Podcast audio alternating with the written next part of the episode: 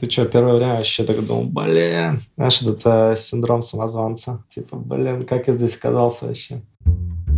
Даже на это смотрю не так, что как бы люди сами по себе такие ходят и такие, типа, о, а что там у нас Google придумал в этом сезоне?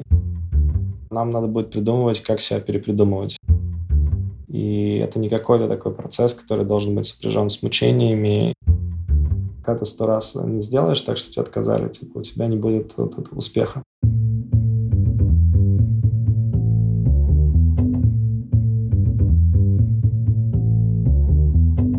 Привет, я Юра Агеев, и это 42 выпуск подкаста Make Sense. Вместе с гостями подкаста мы говорим о том, что играет важную роль при создании и развитии продуктов. Люди, идеи, деньги, инструменты и практики. И сегодня мой собеседник Алексей Иванов. Мы поговорим о работе продуктовым дизайнером в Сан-Франциско. Обсудим процессы внутри компании и особенности культурного кода города. А еще поговорим о развитии, как личном, так и профессиональном, когда о нем стоит задумываться и каким может быть первый шаг – Подкаст выходит при поддержке Product Sense, конференция о менеджменте продуктов. Следующая конференция пройдет 28 и 29 октября 2019 года в Минске. Леша, привет! Привет, Юра! Расскажи немного про себя, пожалуйста. Меня зовут Леша, я занимаюсь э, продуктовым дизайном. Сейчас я в Сан-Франциско, я веду канал Ponchik News и в свободное время немножко занимаюсь дизайном поведения. Так, в двух словах. Расскажи, почему ты в Сан-Франциско? Почему именно этот город? Почему Сан-Франциско? Ну, ты знаешь, так получилось, что я какое-то время назад думал над тем, куда бы мне хотелось попробовать приложить себя, в каком месте. И, ну, давно очень была такая мечта посмотреть, что такое работать в Сан-Франциско. Вот все эти стартапы, вот эта вся тусовка предпринимателей, технологии, все самые сильные компании мира здесь. Я такой подумал, ну, чем не челлендж? И как-то решил сюда переехать в какой-то момент. Это было примерно три с половиной года назад. Откуда переезжал? Из Москвы? Нет, я жил, работал в Голландии. Я работал в инновациях в Филлипсе. И да, там у меня была совершенно другая жизнь, очень спокойная, размеренная, даже, можно сказать, в каком-то смысле скучная. Поэтому я решил себя как-то сильно расшевелить и закинулся в эпицентр движа, так сказать. Mm, то есть ты в России достаточно давно уже не работал в целом-то? В 2014 последний раз. Ага. Ну, блин, много за это время что поменялось, пять лет назад. Ты бы хотел задать вопрос, а чем отличается работа продуктового дизайнера здесь и в России? Сможешь отрефлексировать? Да, мне кажется, это немножечко понимаю, потому что у меня очень много друзей, которые время от времени либо думают переезжать, либо переезжают. Мы с ними общаемся, как-то сравниваем часы. Мне кажется, что здесь есть больше разных вариантов дизайна. То есть, да, не, не только дизайн приложений или сайтов, но здесь реально развиты какие-нибудь голосовые дизайны сейчас, особенно когда Alexa и Google Home пошли в гору. Здесь есть а, большой рынок для дизайна процессов, то есть каких-то вещей, которые менее визуальные, более такие концептуальные и довольно много брендингового дизайна. Ну, такое тоже есть, в принципе, в России. Здесь прям чувствуется, что технологически очень много разных видов дизайна, разных способов применить его. И это как бы одна из таких особенностей Сан-Франциско. Здесь как бы ты перешел дорогу, у тебя, ну, как бы офис какой-нибудь другой технологической компании, которой тоже нужны сотрудники твоего профиля. Ну, там есть какой-нибудь, а, какая-нибудь звездочка, типа сотрудники похожего профиля, но вот с такими-то фичами. И это такая очень любопытная конкурентная среда, в которой друг к другу все постоянно переходят, процессы постоянно как-то смотрят друг у друга и выбирают лучше все, примерно всем. Слушай, а, а вот поведенческий дизайн, ты тоже там про это много достаточно пишешь и говоришь. Это тоже в это входит? Ну, то есть дизайн непосредственно поведения людей? Да, ну слушай, ну вот как бы с технологической точки зрения это началось, наверное,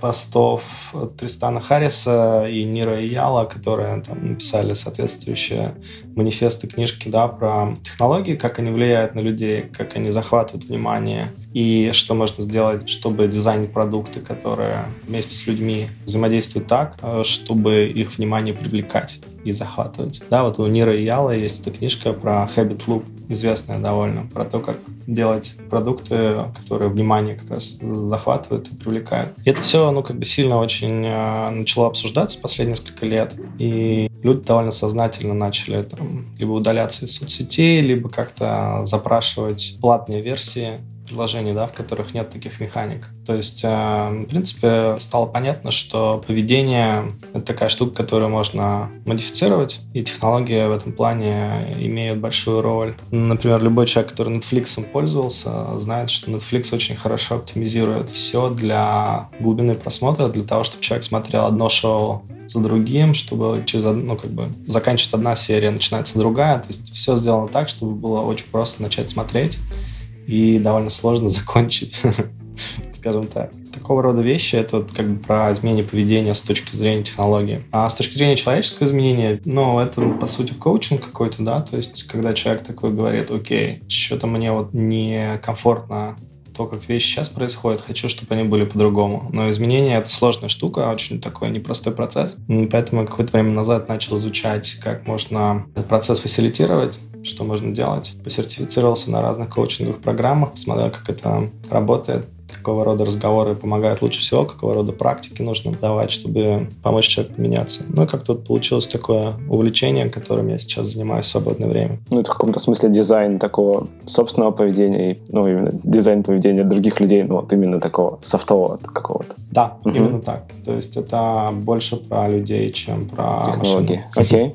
Слушай, а сложно было вообще найти работу тебе в Сан-Франциско? Ну да, тут такой вопрос Э, у меня, у меня так получилось, на самом деле. Я смотрел работу в Европе, но почему-то получилось именно в Сан-Франциско переехать. Я поехал работать в консалтинг, который занимался ну, организационными изменениями, такими вещами, которые мне тогда были интересны. И я там провел какое-то время, около года. Мне, в принципе, было очень интересно, но это немножко было не то, чем мне хотелось бы заниматься. Я решил вернуться обратно в технологии. В технологиях, мне кажется, тут очень много запроса на людей, а особенно на технических да, специалистов. То есть да, там, data scientists, а, разработчики качественные. В принципе, на дизайнеров тоже есть спрос. Наверное, как и в любой индустрии, вопрос спроса и предложения. То есть спрос есть достаточно существенный. Вопрос, что можешь предложить, да. Ну, как-то вот я, видимо, какой-то набор вещей предложил, которые были нужны той компании, в которую я переехал, SY Partners. И мы с ними посотрудничали какое-то время, было довольно интересно. Но я понял постепенно, что продукт — это то, что мне нравится гораздо больше, чем консалтинг. И продукт — это то, что, в чем у меня есть экспертиза, я понимаю примерно, как делать вещи, которые люди любят, и как их делать так, чтобы они могли скейлиться. Все такие важные очень вещи. Как-то так. Я думаю, много людей хочет переехать в долину, так или иначе, особенно продукт менеджеры сейчас это модно. Какой опыт, наверное, вот такой вопрос. Какой опыт больше всего тебе помог из прошлого? То есть, ну, его можно переформулировать этот вопрос, какой скилл, наверное, лучше всего прокачать? Хороший вопрос. Смотри, у меня есть ребят, которые продуктами здесь работают, из знакомых, наверное, большинство переехало через MBA, то есть они проинвестировали там пару лет жизни в какой-нибудь MBA, и после него их там нанял условно какой-нибудь Google или Amazon или что-нибудь такое. Ну, MBA, наверное, в Штатах. Да, MBA в Штатах. MBA в Штатах. Ну, то есть, то есть у тебя там такой очень понятный трек, тебе и визы H1B дают чуть проще, потому что ты выпускник магистрской программы, и э, там компании все за тебя, по сути, соревнуются, да, потому что у тебя достаточно такая ранняя позиция, и продукт, но, условно, такого уровня, который не, ну, не супер высокий еще, то есть не надо платить кучу денег, и вот это все. Это такой вполне себе вариант. Ну, достаточно дорогой. Дорогой, но понимаешь, это как это инвестиция, потому что к моменту, когда ты поступаешь на программу в Стэнфорде или в эм, каком-нибудь э, Беркли, ты по умолчанию получаешь все кредиты, которые тебе могут быть нужны. То есть у тебя не будет проблемы эти деньги занять, а дальше ты их просто постепенно отдаешь, там это занимает там несколько лет. Ну, по сути, ты э, такой делаешь проект про то, что проинвестировать ну, два года в обучение, там еще 4 или 5 лет то, чтобы отдать эти долги. И, в общем, после этого ты свободный человек. Наверное, как-то так. Ну, то есть у меня несколько друзей, которые таким образом поступили. Это первая история. Вторая история, она больше про то, чтобы, ну, как-то питаться самому через знакомства, через э, контакты и так далее. Есть какое-то количество русскоязычных компаний, ну, или компаний, у которых большой штат сотрудников — это русскоязычные люди. И, в принципе, это достаточно хороший вариант, потому что компаниям, у которых инвестиции отсюда, им важно иметь здесь какое-то представительство. Вот. И можно принципе, податься продуктом туда и потом переехать сюда. Такой вариант. Ну и третий вариант — это американские компании. Вот я сейчас работаю в американской компании, называется Directly, мы занимаемся искусственным интеллектом в области техподдержки. И, ну, то есть я их нашел через э, знакомых здесь, и мне очень понравились люди, очень понравилось, как построены процессы, очень понравилось, как люди думают. То есть у меня какие-то такие уже принципы выбора, наверное, не связанные с брендом, а больше связанные с людьми и внутренними процессами, потому что мне доставляет большое удовольствие, когда какие-то внутренние процессы выстроены, люди интересные, процесс принятия решения такой любопытный. В общем, как-то я чувствую, что здесь можно много чему научиться, и выбор делаю так. И вот, отвечая на твой вопрос, какие скиллы надо прокачать, мне кажется, это зависит от того, какой путь человек выбирает. То есть, э, если это путь про MBA, то как бы нужно готовиться к тому, чтобы поступить на MBA и как бы заложить себе какое-то время на то, чтобы пойти пройти этот путь. И если это путь, связанный с ну, тем, чтобы через какую-то русскоговорящую компанию, ну, как бы нужно, мне кажется, находить такие компании, собеседоваться в них прицельно и говорить, ребята, я вот э, решил или решила, хочу жить в долине, у вас там есть представительство, давайте, давайте так. Вот недавно общался с Павлом Грозяном, это такой украинский дизайнер. Он поехал так работать на Grammarly, которая американская абсолютно компания, но у них э, есть там украинский офис, и он как бы вот с ними подружился и поехал работать сюда уже в такую русскоговорящую компанию, но абсолютно американскую. Вот. Ну и третий вариант — это американские компании. Скажу честно, здесь продукты — это такие люди, которым нужно очень сильно коммуникационными навыками обладать, да, по сравнению с э, какими-то другими местами, где, может быть, этого меньше, а у этого есть меньшая необходимость. Здесь как бы огромная просто потребность уметь коммуницировать, уметь всех объединить вокруг какой-то общей темы, общей цели, сделать так, чтобы все вместе работали, да, и как бы в англоговорящих а, компаниях это, конечно, очень важно иметь навыки коммуникации вот этого лидерства такого. Ну, это еще интересно получается, что тебе еще надо быть лидером не на родном языке. Наверное, это занимает какое-то время. Даже мне сложно представить. Слушай, ты вот начал говорить про людей, а поделись какими-то наблюдениями, отличия, сходства, как вообще люди себя ведут, культурные, может быть, какие-то вещи? Ну, наверное, там одна из самых таких любопытных вещей, которые я начал здесь наблюдать с самого начала, это то, как сильно здесь, ну, прокачано все, на самом деле. То есть там плюнешь налево, у тебя выпускники какого-нибудь Гарварда, направо там выпускники MIT. И, и так везде. То есть ты находишься в очень интеллектуальной и компетентной среде по умолчанию. И э, даже в каком-то смысле она иногда кажется стерильной от этого. Да, то есть мы можем сказать, что все такие супер э, топовые, что немножечко, немножечко от этого даже странно какое-то время, да, первое. Ну, то есть привыкаешь к этому. А, я помню свои ощущения, да, от того, что когда общаешься с людьми, они все такие, вау, супер умная, супер прокачанная, кто-нибудь там еле закончил, кто-нибудь закончил MIT, кто-нибудь Гарвард. Это такое, ну, типа норма такая здесь, бейслайн. Вот, это первая вещь. Вторая вещь, которая мне нравится, то, что здесь ты очень много как бы ресурсов вкладываешь в такую интеллектуальную работу, но вокруг Сан-Франциско есть большое количество мест, куда можно съездить, отдохнуть, природа, и это тоже довольно любопытное такое сочетание. То есть ты как бы интенсивно работаешь, но у тебя есть возможность как бы подекомпенсоваться, тоже довольно довольно классно. Вот. Ну и, наверное, еще одно наблюдение, что здесь очень много любопытных совершенно людей собирается. То есть такой бабл, совершенно не похожий на остальную Америку. Но люди, которые здесь оказываются, они так или иначе сильно мотивированные. У них какие-то есть особенности, которые ну, сделали их тем, кем они являются. И с ними обычно очень любопытно общаться. То есть я для себя с удивлением обнаружил, что здесь с русскоязычными людьми общаюсь гораздо больше, чем в любом другом месте, где я раньше жил. Ну, то есть, как бы, если раньше мне хотелось как-то адаптироваться к среде, в которой я живу, то здесь, мне кажется, там все мои русскоязычные друзья, они такие интересные, что мне, в общем, даже не особо хочется переключаться с, родного, с родной культуры. Хм, интересно. А вот ты вначале говорил про то, что вот все такие умные, классные, крутые. Ну, то есть не давило ли это на тебя как-то там? Я не знаю, ну типа... Конечно, вообще. Ты что, первое время вообще так думал, блин, знаешь, этот э, синдром самозванца. Да-да-да. Типа, блин, как я здесь оказался вообще? Кто, кто, кто совершил такую глупую ошибку? Но да, это как бы это такой часть пути, который надо пройти всем, мне кажется. То есть это искажение, с одной стороны, да, когнитивное, с другой стороны, это действительно так. В каком-то смысле та часть тебя, которая привыкла себя оценивать с позиции окружения, например, я, я там себя сравнивал с позицией окружения моего в Голландии. Я думал, типа, ну, в общем, я не самый глупый парень. А здесь я такой, типа, блин, ребята, все такие супер мотивированные, мощные, интеллектуальные, типа, вот, what the fuck. Вот. И я это какое-то время, наверное, процессил, как-то про проинтегрировал, и, ну, в какой-то момент стало просто так, знаешь, более-менее спокойно, типа, из ну, я здесь и здесь, типа, я, меня здесь нанимают, я, мои здесь скиллы нужны, и я вроде как-то делаю здесь что-то, что важно, поэтому, скорее всего, этого всего есть есть смысл. И, и даже, ну, в каком-то смысле, знаешь, не мне судить, ну, в том плане, что есть же рынок, да, такой совершенно объективный, и со всеми его там спросами, предложениями. То есть ты можешь быть самозванцем один раз, но там, если тебя постоянно нанимают или повышают, или как-то там ты востребован, ты просто расскажешь свою историю как есть, и, в общем, ничего там не придумываешь, и тебя нанимают, значит, ну, значит, это не так и по-самозвански, что ли.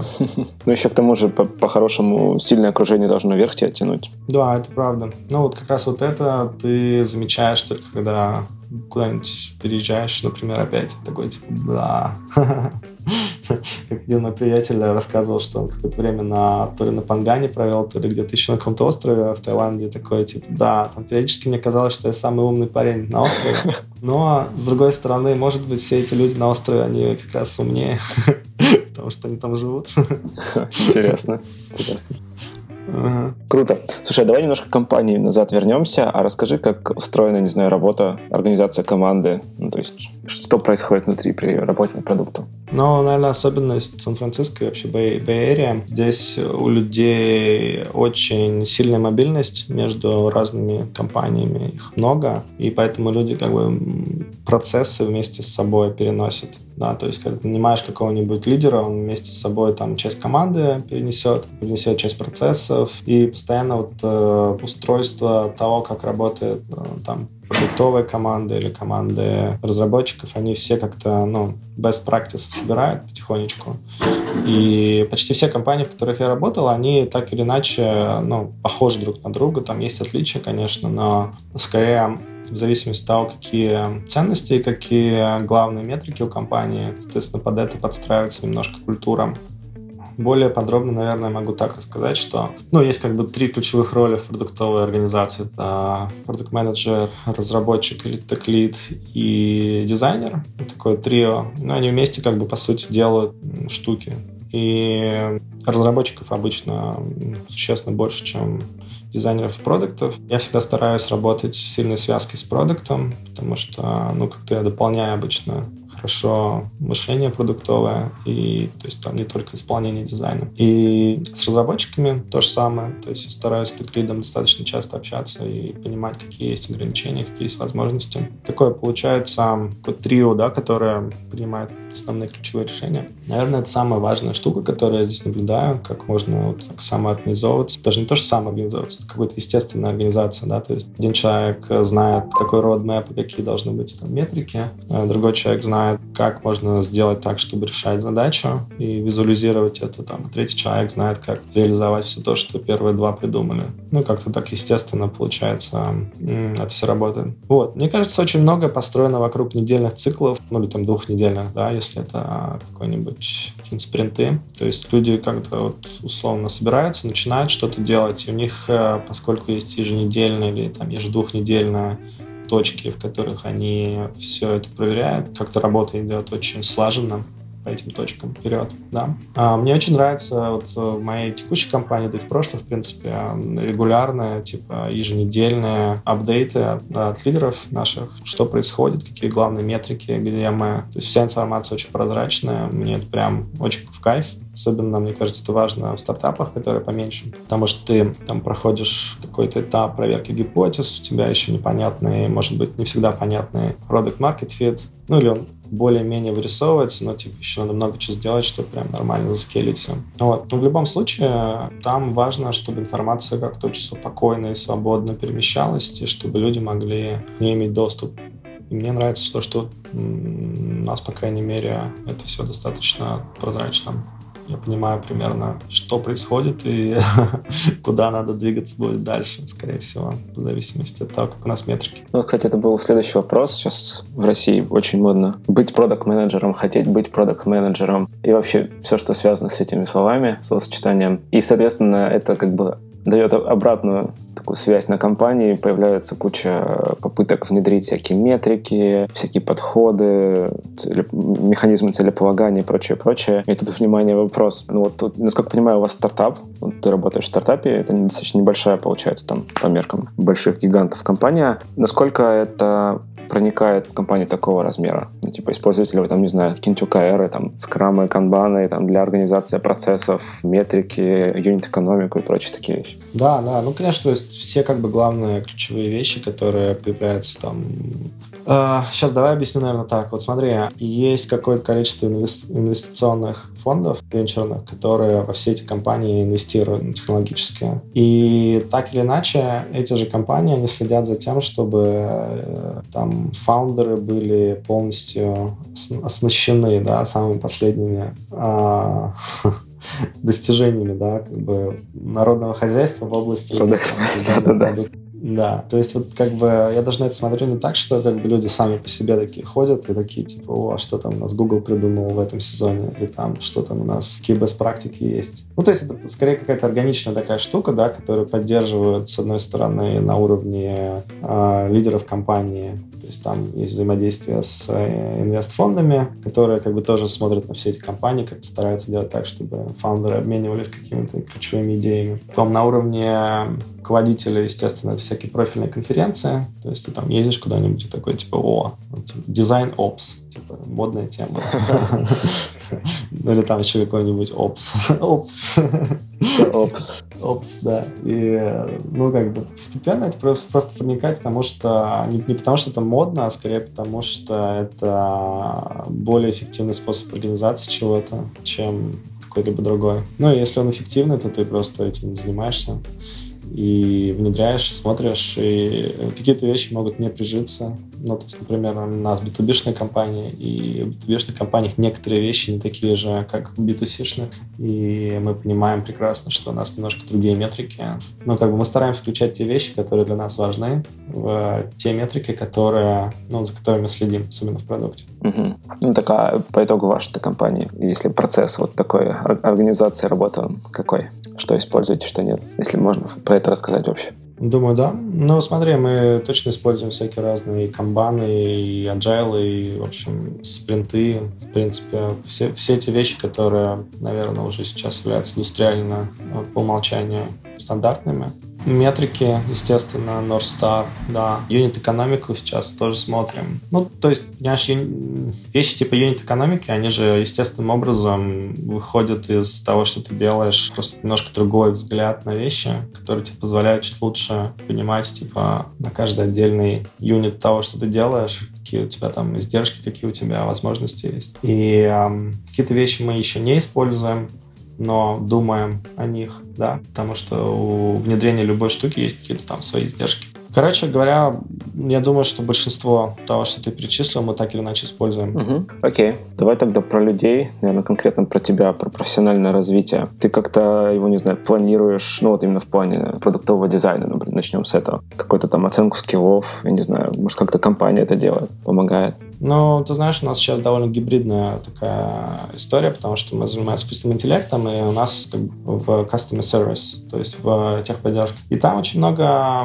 вещей, которые являются дизайном, например, для общения. То есть дизайн, дизайн э, разговоров в чатах да, вот как чат-боты, помнишь, когда mm-hmm. были очень популярны. Мне кажется, ну, они сейчас достаточно популярны. Мне кажется, техподдержка — это одна из тех областей, где чат-боты закрепились, и там действительно, если смотреть на Jobs to be done, кстати, вот еще одна штука, которую мы используем, Jobs to be done, когда смотришь на них, то понимаешь, что мы используем вполне себе ну, такие метрики, которые нам позволяют создавать дизайн общения таким образом, чтобы ответить на вопрос, как можно быстрее. Потому что в техподдержке человеку, по большому счету, нужно получить ответ на вопрос и заняться тем, чем он раньше занимался, как бы, чтобы это прерывание его работы закончилось. Вот. Поэтому мы стараемся дать качественный ответ как можно быстрее. И э, за счет этого у нас как-то метрики выстроены и вокруг автоматизации, и вокруг того, чтобы ну, повышать качество. Способы дизайна, ну, здесь как бы вот есть дизайн общения, дизайн обычных каких-то интерфейсов, да, когда мы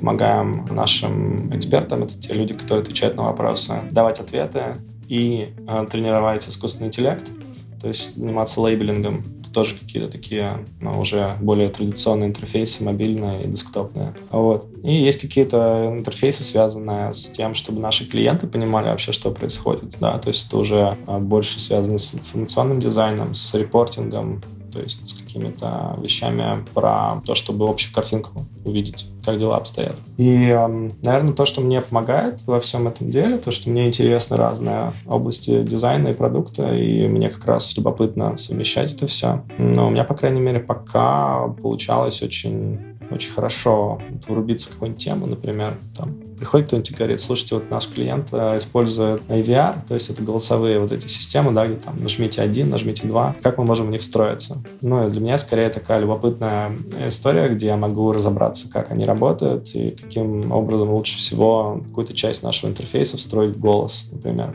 Ну, естественно, у всего этого есть метрики, то есть мы смотрим, что мы хотим с помощью этого улучшить или там ухудшить.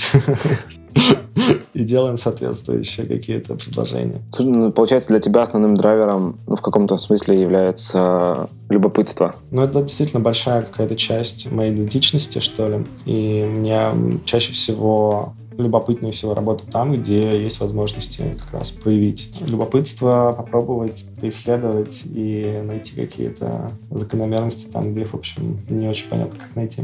Хм, ну, кажется, это, на самом деле, наверное, один из лучших способов развития вообще себя. Когда тебе что-то нравится, ты просто даже не думаешь о том, что это надо делать, ты хочешь это делать. Угу. Круто. А что по, не знаю, личному саморазвитию? У тебя вот в канале очень часто, там, не знаю, последние... Я просмотрел записи за последние два месяца, наверное. Проскакивала тема там самосовершенствования, саморазвития. И ты вот последний раз вообще написал, что прошел обучение по... Как это называется? По развитию себя на базе дизайн мышления. Вот расскажи, почему эта тема тебя беспокоит вообще? С чего, с чего это началось? Да, ну, ну тут, наверное, надо просто понять, что давай предпосылку одну такую дам, очень важную, на мой взгляд. Мне кажется, мы живем немножко в другом мире, чем наши родители. Ну, я вот сейчас имею в виду там поколение, которому там 30, может быть, 40 лет может быть, чуть моложе. И в том плане, что когда наши родители заканчивали институты, то они, например, там шли работать на какую-нибудь работу, и плюс-минус они могли не, не поменять свою профессию большую часть своей жизни. Да? Вот человек, например, шел работать бухгалтером и мог там себе продолжать работать бухгалтером, и как бы ему, в принципе, эта профессия пригодилась примерно большую часть его жизни до пенсии. Мне кажется, мы живем сейчас в таком мире, где у нас, скорее всего, такой роскоши не будет уже, потому что нам надо будет придумывать, как себя перепридумывать регулярно, примерно там раз в несколько лет. И где-то это видно уже, то есть в той же долине, да, например, видно, как вот разработчики постоянно перепридумывают, что такое быть разработчиком, какие технологии они используют, над чем они работают и так далее. Или вот, например, профессия продукт менеджера да, которая, по сути, возникла как-то и сформировалась четко более-менее последние там, 15 лет. И, опять же, запросы к ней постоянно меняются. То есть такие вещи, они будут происходить все чаще, и не то, что я говорю о том, что самосовершенствование — это ну, какая-то такая хрень, которой надо заниматься. Я скорее говорю о том, что можно про это думать как то, что если есть предпосылка большого количества изменений, то естественным образом возникает предложение такое к самому себе, понять, как бы, окей, а что я могу для себя сделать, чтобы адаптироваться к среде, которая постоянно меняется. Если представить, что это новая норма, среда, которая постоянно меняется. И тут возникает э, вопрос как раз э, с тем, как бы, как на вещи смотреть, что делать, и как себя развивать, в чем, в чем именно себя развивать. Я в этом плане немножечко нахожусь на той части спектра, где я скорее чуть больше делаю, чем, наверное, нужно. Постоянно занимаюсь каким-нибудь развитием, смотрю, как можно какие-то вещи в себе понять чуть лучше и поменять в какую-то сторону. Иногда действительно ну, не самый простой процесс, потому что человек не любит изменений по умолчанию, Ему, наоборот, очень нравится, когда все по-старому. Наверное, вот какое-то количество кризисов современных политических, да, где люди такие консервативные довольно лидеров выбирают себе. Ну, люди не самые, на самом деле, образованные чаще всего делают эти выборы. То есть это все, на мой взгляд, лично связано с тем, что люди не очень понимают, что делать с этим новым кризисом ценных изменений и то, что технологии начинают как-то диктовать жизнь гораздо больше, чем кто-либо когда-либо привык. Вот, соответственно, возникает, э, собственно, предложение такое к самому себе, типа, окей, давай будем как-то развиваться, смотреть, как быть адаптивным. И для меня это исследование, то есть у меня нет на это ответов, типа, надо делать вот так или надо делать вот так. Есть какие-то темы, которые больше всего со мной откликаются. Я довольно много занимался дизайн-мышлением, понимаю, как оно работает, когда я делаю сервисы и продукты. И тут я познакомился с ребятами, которые, в общем, в Стэнфорде занимаются вот этим Designing Your Life курсом для студентов. И теперь они уже сделали из этого там книжку и целую компанию. Они консультируют людей, как использовать дизайн мышления в ситуации, когда надо делать какие-то сложные выборы в жизни, либо там придумывать себе карьерный путь и так далее. И ты потихоньку понимаешь, что у этого всего очень классное применение на личностное развитие. Нужно просто понимать, как людей коучить, как э, применять методики, понимать, как применять дизайн мышления. И э, из этого могут получаться вполне себе классная история, когда человек проходит через этап понимания себя, изменения себя, у него появляются какие-то практики, он видит, куда он идет, и он дальше начинает двигаться в новом направлении. И это не какой-то такой процесс, который должен быть сопряжен с мучениями или с а, муками там, выбора или с непониманием того, что делать и так далее. Слушай, а какой вот, не знаю, один или два ключевых инсайта, которые ты вынес из себя вот с тех пор, как начал заниматься осознанно этим процессом? М-м, хороший вопрос. Наверное, один из главных инсайтов это то, что человек это суперсложный механизм, в котором ну, куча всего эволюционно заложена, куча всего заложена там из детства нашими родителями, и очень много есть вещей, на которые крайне сложно повлиять, поэтому, когда мы начинаем с этим всем работать, то так или иначе, ну, будут турбулентности. Когда я говорю с ребятами, которые тоже много как занимались каким-то саморазвитием, либо ну, пробовали как-то себя лучше осознать и прийти к какому-то набору принципов, правил, по которым им лучше существовать, они почти все говорили, что как бы, ну, это нифига не, не простая такая веселая история. Разряда запрыгнул, дальше типа, ого, я сам развиваюсь. Ну, то есть, как бы, многое, многое надо поменять, принять, и во многих местах не очень приятно находиться бывает. Но ты как-то вырабатываешь для себя курс, и идешь по нему, и жизнь становится, ну, как минимум, более полной, да, то есть ты какие-то вещи, которые, к которым у тебя был доступ закрыт, ты начинаешь их видеть, чувствовать, проживать, и, опять же, это не значит, что это более приятно или весело, это значит, что это более полное проживание всего. А сколько времени обычно, вот, ладно, Наверное, у каждого это сугубо индивидуально, но чтобы какой-то эффект почувствовать такого процесса самоосозна... А, самоосознания и движения куда-то. Ну да, действительно, ты прав, это зависит от человека. Я вижу, что когда мы работаем с людьми, чтобы получить инсайт, ну там может достаточно быть час, часовой беседы. Инсайт — это, в моем понимании, какая-то такая, какой-то такой вывод, который для человека является сюрпризом то есть какой-то неочевидный вывод. Чтобы сделать что-то с инсайтом, мне кажется, нужны недели, месяцы. Да, это как бы больше похоже на ну, вот, изменение привычек, когда ты условно занимаешься чем-то, а хочешь заниматься чем-то другим, либо там, включи какую-то привычку в свой рацион, и тебе нужно какое-то время, прежде чем это стало автоматическим действием. Тут примерно так же. То есть мне кажется, что там обычно, когда я консультирую людей по вот этой дизайну поведения, по коучингу, обычно мы там 4-5 месяцев вместе работаем, и за это время начинают появляться ну, какие-то существенные изменения, можно сказать, что что-то поменялось. А мне кажется, может быть и меньшее время, но там зависит, скажем так.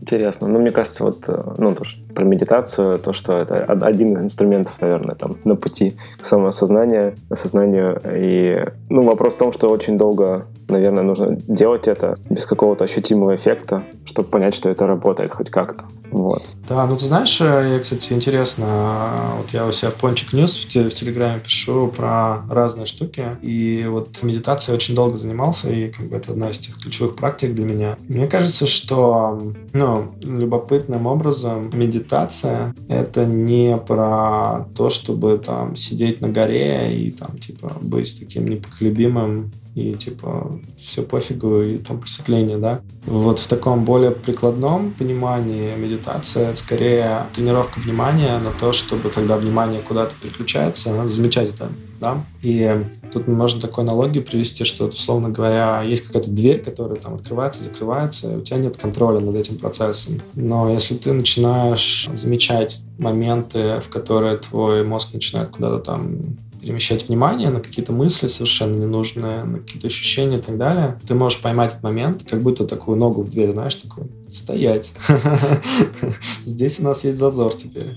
И вот этот зазор между реакцией и как бы стимулом, который к ней привел, мне кажется, он позволяет какие-то вещи менять. И это не нужно ждать там годы, чтобы эффект этот начинал проявляться. То есть иногда можно заметить через несколько недель. Uh-huh. Что ты такой просто такой в моменте, такой, оп, сейчас вот я сильно рассердился, но вместо того, чтобы человеку там сказать гадость, я типа возьму и такой буду скорее любопытный. О, интересно, а что для него происходит сейчас, интересно, что там у него такое. Ну, понимаешь, да? Наверное. Для, для, для меня просто это был достаточно такой долгий путь. Я 9 месяцев подряд этим занимался. И, и вроде бы мне это нравилось, а потом я перестал этим заниматься. Вот. Ну, в смысле, про медитацию, если говорить конкретно. Я уже не помню, почему, но я так и пока не вернулся к этому. Вот. Но это такой мой личный опыт. Скажи, а с чего начать? Ну, вот а если ты такой, ну, не знаю, настроился что-то поменять, там, не знаю, в своей жизни, в карьере. Ну, если мы говорим не про коучинг, если про самостоятельную работу, с чего можно было бы начать? Но я бы советовал разобраться с тем, чего мы боимся. Такой не самый интуитивный подход, но, на мой взгляд, это одна из самых лучших вещей, которые можно себе подарить. Это смотреть в глаза своим страхам. И я это говорю, потому что чаще всего человеку очень сложно с э, конкретным набором страхов. То есть там страхов может быть очень много, но самый большой страх — это э, страх облажаться или страх быть отверженным, или страх сделать ошибку. Ну, такого рода, знаешь, страхи, которые связаны с публичным осуждением себя в случае неудачи, что uh-huh. ли. Как-то так, да. И, э, на мой взгляд, чем больше я с людьми работаю, тем чаще я вижу, что самое главное, что мешает, это вот эти страхи. И если найти в себе силы, смелость и как бы решимость заниматься этим, как бы, ну, даже в каком-то смысле сказать себе, окей, может быть такая ситуация, и вот все пойдет вот так, и все от меня откажутся, как бы я смогу это преодолеть. Ну, то как-то этот страх перестает быть таким большим блокером к изменениям. Потому что если человек хочет чего-то, он обычно ну, старается что-то с этим делать, если только нет какой-то силы, которая ему противодействует. Поэтому я скорее здесь исхожу из идеи, что изменениям чаще всего противодействует какая-то такая внутренняя сила, да, связанная с, ну, скорее всего, со страхом облажаться. Поэтому я бы рекомендовал начать с, сразу с, с главного.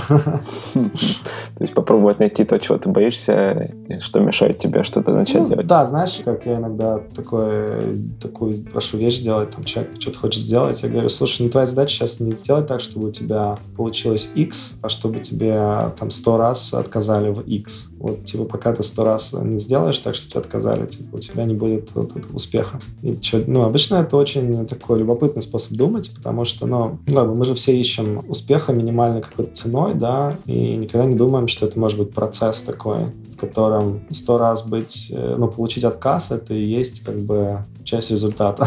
По большому счету, куча людей успешных, они проходят ровно через это. То есть они делают что-то, и у них не получается тысячи раз, и потом у них что-то получается почему-то. А, они даже сами не знают почему. Ну, как-то интуиция, видимо, появилась за время вот этих отказов, э, за время этих каких-то несовершенных вещей, и эта интуиция говорит, что делать вот так. И тогда на этой интуиции они уже становятся более-менее адаптивны.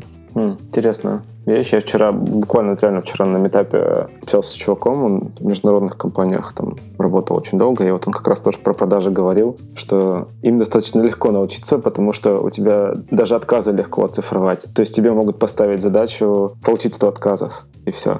Это интересная идея, которая сейчас тоже вот у тебя прозвучала. Окей, круто. Слушай, ты делаешь интервью с разными людьми, прорекламирую их немножечко, было уже 8. Интересно, я, наверное, прочитал все процентов на 90. Я некоторые моменты пролистывал, скажу честно. Но там есть интересный вопрос. Почти в каждом ты спрашиваешь человека, а какой там, почему ты повторяешь эту фразу, или у тебя такой девиз, или что. И вот, естественно, родился вопрос к тебе. А у тебя есть вообще девиз какой-то, который помогает тебе, не знаю, в профессиональном развитии личном и по жизни вообще? Ну да, ну, в общем, мы тут с моим другом Димой Домиком делим, наверное, в каком-то смысле а, девиз «Слабовыми отвага».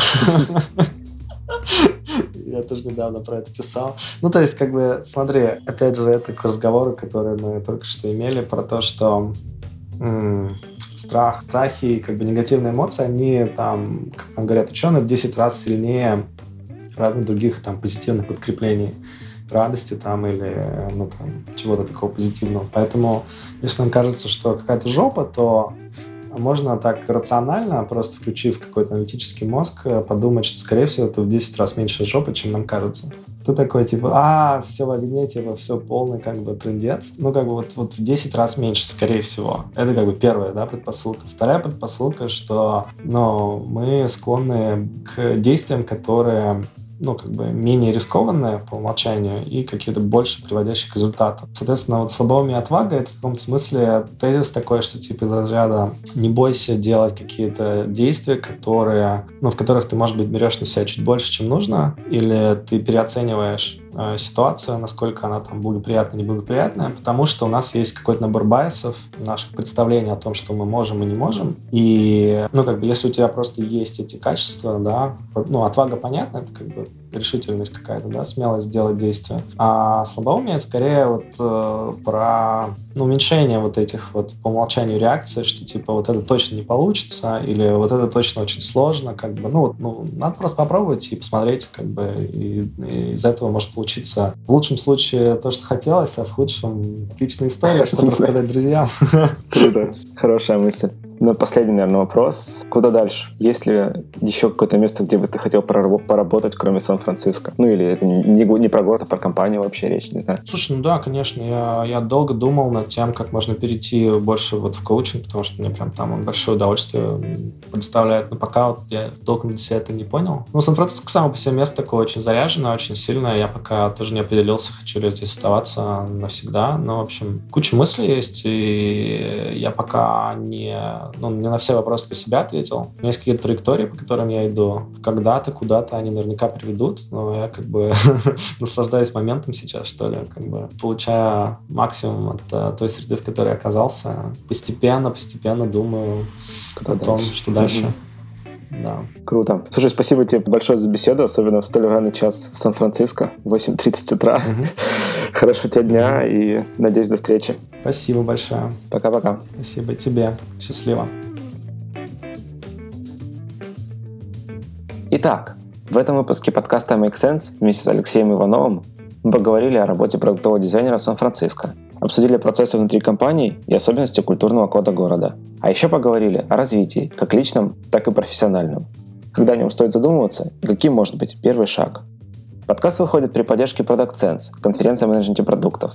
Следующая конференция будет 28 и 29 октября 2019 года в Минске. Это был 42 выпуск подкаста Make Sense и его ведущий Юра Геев.